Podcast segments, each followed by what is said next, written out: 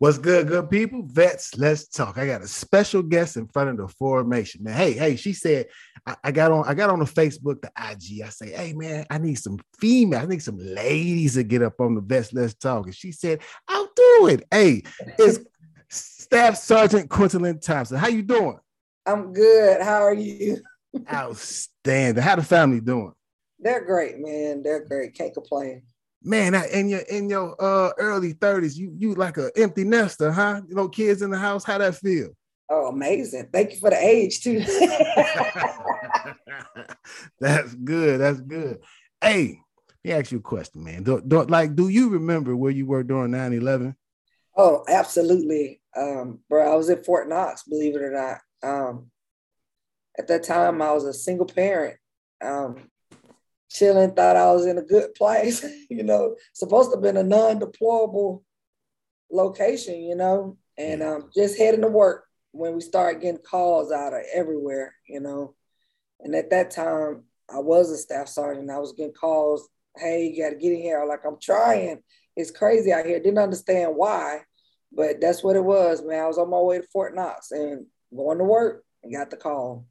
Oh, wow. See, everybody, everybody has a story as opposed to where they were during that time. Hey man, I seen that same something on your hand. Raise your hand up again. Oh my God, I know your hand heavy. That, that, that thing is blind. I had to hold my face. Hey, but, but I, hey, I appreciate you for your time. I do. Of course, brother. Like I appreciate you for your service. I appreciate you for you and everything that you do. Hey, but before we get started on these questions, man, I like you guys to click that like, share, and subscribe. HBO special help a brother out. Don't take nothing, man. Hey, how did you imagine military life before you joined?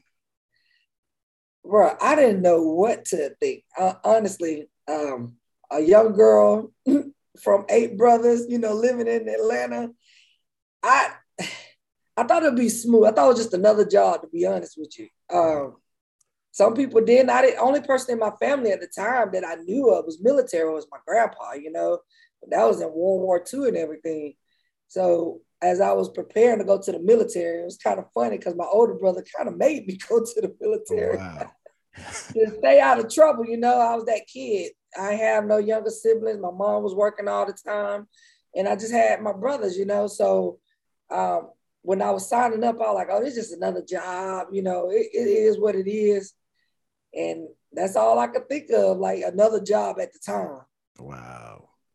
So how did your perception change after serving? Woo! Bro, I said, what these boys done got me into. you know, they trick you at first. You know, when you first go to basic, you're on that, um, you have a relaxed little downtime. So I was like, oh, this ain't bad at all. This is exactly what I thought. People getting haircuts. You was able to get up when you want to and go to the little shop at, that they had and then all of a sudden, some cattle trucks come, bro. cattle trucks. they brought some cattle trucks. I'll never forget Fort Leonard Wood. And they took us all on the back of some trucks, and I was like, they really packing us in like some cattle. and bro, I'll never forget. We get there, and um, they tell us they start yelling, "Get out the truck! Get out!" The... You know, we run into this big old gym, and I, I never forget this young girl named Scipio. I can't I can't even forget her. And that been since 90, what 93, 98, somewhere in there. And um, they were yelling so bad. She tried to run back to New York, bro. They were like, "Where you running to?" She said, "I'm running." what? you know, when I got there, we, there was no stress cards and stuff. It, it was a whole wake up call. You know yeah. what I mean? I, I kind of felt the same way. I was kind of like, in a way pushed off the bus, like with my bag on the front, my bag on the back. I was like, Jesus, I'm looking around, I'm shell shocked already. Like, what's yes. going on? so, so what are some things you remember about adapting to military life? Oh, it was a lot. I was a hothead, bro. Um, you know, before I got saved, you could tell me nothing. That's why I said, if you remember, I just said my brother them like it's time for you to do something different because something happened to you it is gonna be war in Atlanta, and um, I just remember I had to change my attitude. Right. I had to, you know, humble myself and just learn that it ain't what you expected, but it got to be something. And The biggest adaptation is I didn't like to work out. Bro, then they call out. Look, we had to run. They gave us about a couple of days out there doing like regular push-ups, stuff like that. But we had to run. They took us on the track the first time for two miles. I never forget. I was a I was a sprinter. So hmm. I'm thinking I could just knock this out if I run fast. Oh no, it wasn't the same. You know, running that hundred or that two hundred or four by one when the same as running that two mile. Yeah. Well, I thought they were gonna let me finish. I mean, let you know, just stop because I was the last one on the track. Right. And they were like, nope, keep going. so the adaptation had to come, you know, to get my mind right, to learn to play by the rules, to understand, first of all, there were rules because I didn't have structure, a lot of structure growing up, you know? Right. So that was it. So when did you leave the military? Uh, well, I got out in 2010. Right. Um, it was kind of hard, you know. I um, I had been E7 by then, probably about a couple of years, and I was up for E8. And my sergeant major like, "You gotta, you gotta get this board. You know, why you getting out?" And I mean, I moved to a chill job after that. You know, at first when I started in, going from driving trucks to, you know, doing career counselor was a different ball game. You know what I mean?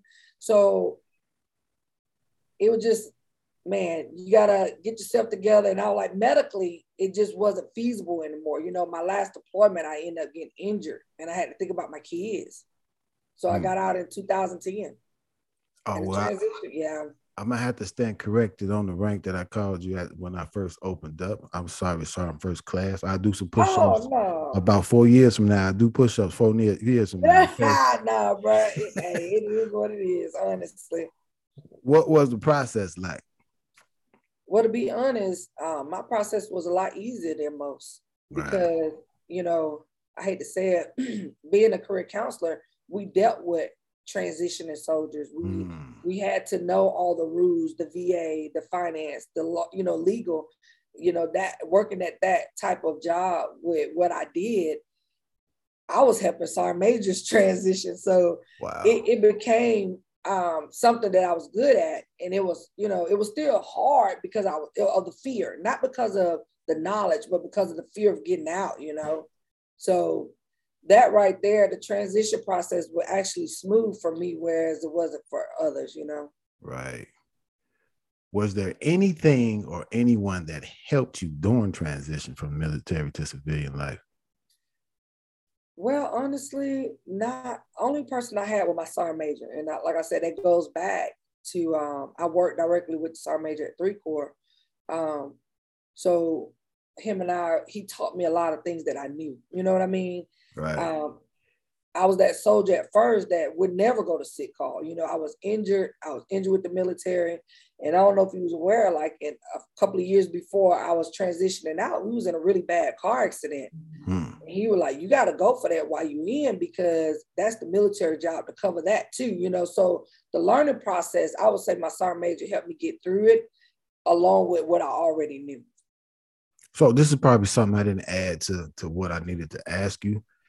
How important do you think it is to have your medical records up to date, like on a daily? It's, it's like when things happen, man, as your military career.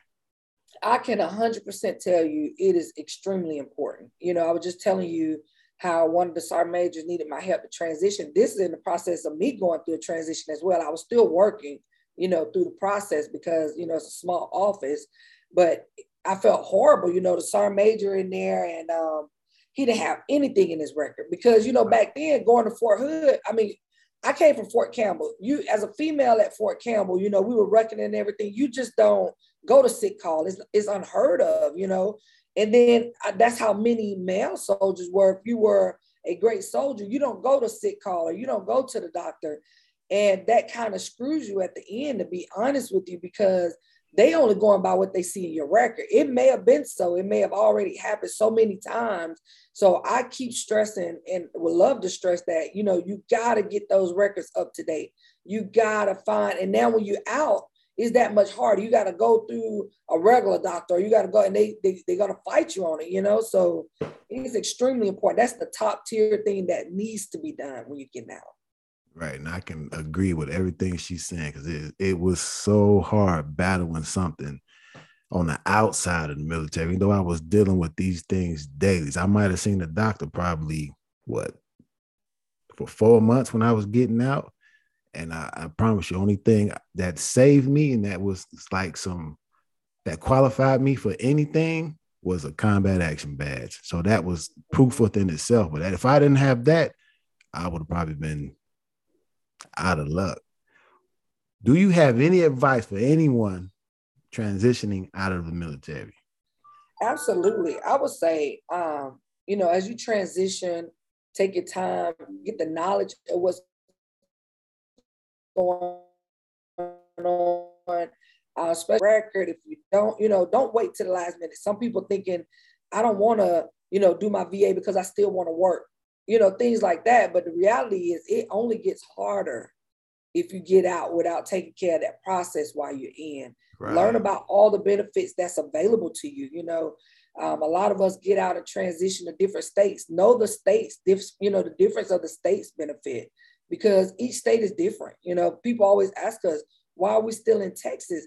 Well, honestly, Texas has the best benefits for veterans, and oh, the yeah. second best one is Florida, which is not still haven't reached to where Texas is right now. So I said, make sure you know your, you know, know what's going on, prepare yourself because you earned it. You know, serving in the military, we've done what half the world hasn't done, you know, and you deserve to get everything that belongs to you.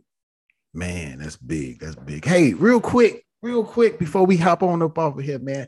Uh you you you and uh hubby got a uh podcast going on. Could could you tell us a little bit about what what what's that's about? Yes, She's a believer. I'm a believer, and we're gonna put that in the forefront of things right now. yes. Well, we got a podcast called K40 Podcast and uh, radio, and it's just about being real and transparent on Christian things. You know, yes, we discuss the Word of God, but we talk about real life situations. You know, especially like young adults, um, adults, elderly. You know, things that we live with every day in our life, and how you know even some of us turn and go the other way because of the hurt or things that happen in ministry and to try to draw them back to God, not to man.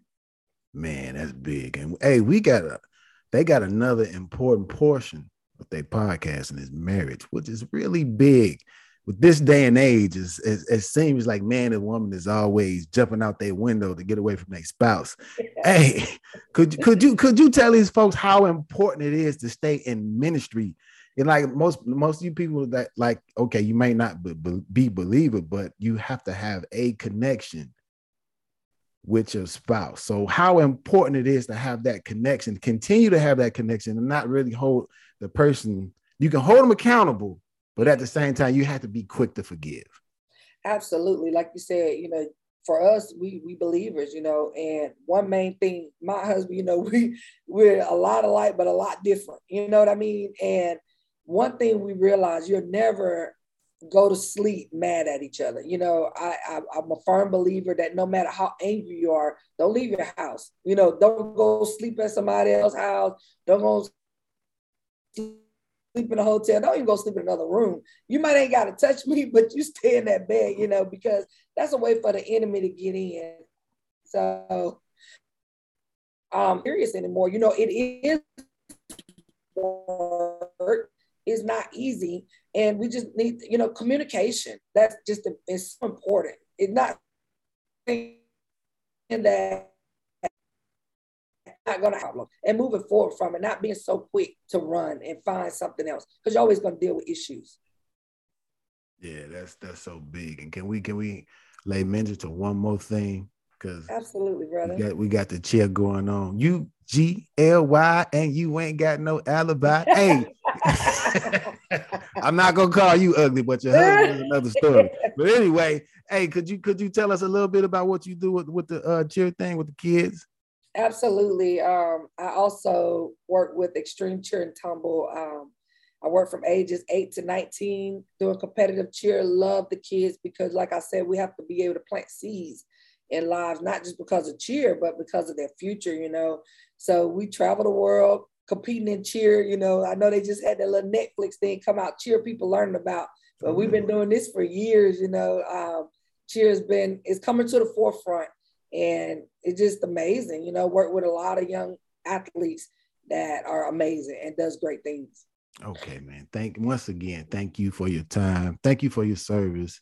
You know, thank you for what you do. I appreciate you for being a part of history. A lot of people, like I, I said it on a couple of other pod like podcasts that I had with other people. You're a part of history because you you served during the time of war and you were actually over there. So thank you for everything that you do. I thank your big head husband for everything he do. I know you're listening. Oh, oh, Ulysses. Hey, this Vets, let's talk. Who's up next for formation, man?